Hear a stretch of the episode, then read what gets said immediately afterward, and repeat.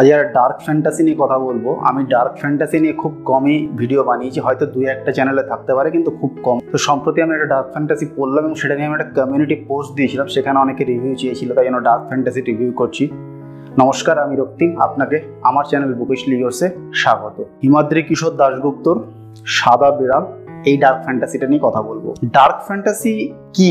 এর সংজ্ঞা লেখক ভূমিকাতে একটু ব্যাখ্যা করেছেন।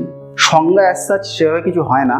তবে ডিফাইন করতে গেলে ডার্ক ফ্যান্টাসি মানে অন্ধকার জগতের ভয়ের কিছু গল্প, যেটা আমাদের পড়তে ভালো লাগে বা যে ধরনের গল্প পড়ে আমরা ভয় পেয়ে ভয়ের মাধ্যমে বিনোদন পেতে ভালোবাসি, সেটাই হলো ডার্ক ফ্যান্টাসি বলা যেতে পারে। তো এই বইয়ে চারটে গল্প আর দুটো উপন্যাস রয়েছে। এই গল্পগুলোর মধ্যে প্রত্যেকটা গল্প নিয়ে আমি কথা বলব বা উপন্যাস দুটো নিয়েও আমি কথা বলব। তবে কোনটা সবচেয়ে ভালো বা কোনটা মাঝারি মানে সেগুলো আপনাদের জন্য একটু আমি বলে দেবো। উপন্যাসগুলোর মধ্যে সর্বশেষ উপন্যাস সাদা বেড়াল, যার নামে এই উপন্যাস বইটার নাম। কিন্তু সাদা বেড়াল উপন্যাসটা মাঝামাঝি, মাঝারি মানের, কারণ এটা একটাই প্রেডিক্টেবল এবং ভয়ের জায়গাটাও খুব একটা তৈরি হয়নি। তার কারণ কোনো ক্লিফ অ্যাঙ্গেল নেই বা কোনো কনফ্লিক্ট লেখক সেভাবে তৈরি করতে পারেন যেখান থেকে ভয়টা আসবে। তো ওটা আপনারা পড়তে পারেন। এখানে একটা কথা বলি, যেগুলো মাঝারি মানের, এটারও থিয়েটার নয়, সেগুলো খুবই খারাপ পড়বেন না, এরকম নয়।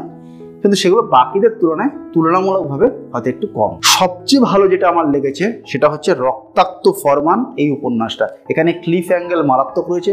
মানে একটা চ্যাপ্টার থেকে আরেকটা চ্যাপ্টারে যাওয়ার আপনার আগ্রহ অনেক বেশি থাকবে এবং এটা মুঘল সম্বন্ধে নানা রকম বিষয়, সেই সময়ের ইন্টারনাল পলিটিক্স স্বার্থপরতা, বিশ্বাসঘাতকতা, এই সমস্ত কিছুকে মিশিয়ে দিন ই ইলাহি, আবুল ফজল এবং রাজ সিং বুন্দেলা বুন্দেলখান্ড এই পুরো পলিটিক্সটাকে কানেক্ট করিয়ে একটা ভয়ের গল্প তৈরি করা হয়েছে। এটা সবচেয়ে ভালো গল্প এই বইয়ের, এবং এটা একটা উপন্যাস। এবার গল্পগুলোর মধ্যে উকিলবাবু যে গল্পটা রয়েছে, এটা ভালো গল্প।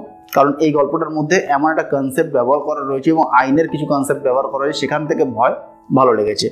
এরপরে হচ্ছে প্রথম গল্পটা, দ্বীপের নাম বাঘে খাওয়া। এটাও ভালো গল্প। কিছুটা প্রেডিক্টেবল কিছু কিছু সময়, কিন্তু এটা ভালো গল্প। পড়তে আপনাদের ভালো লাগবে ডেসক্রিপশনটা আপনাদের ভালো লাগবে। এরপর আছে নিশি বকের ঝিল। এই গল্পটা মোটামুটি, গল্পটায় অ্যাগেন সেই ভয়ের জিনিসটা তৈরি হয়নি, কিছুটা প্রেডিক্টেবল এবং ক্লিফ অ্যাঙ্গেলটা সেভাবে তৈরি হয়নি। আর কুইক বয় বলে একটা ডেলিভারি বয়দের নিয়ে একটা গল্প রয়েছে। সেখানেও কিছুটা প্রেডিক্টেবল ভাবে গল্পটা রয়েছে। তো এই হলো ছটা গল্প নিয়ে আমার বলা।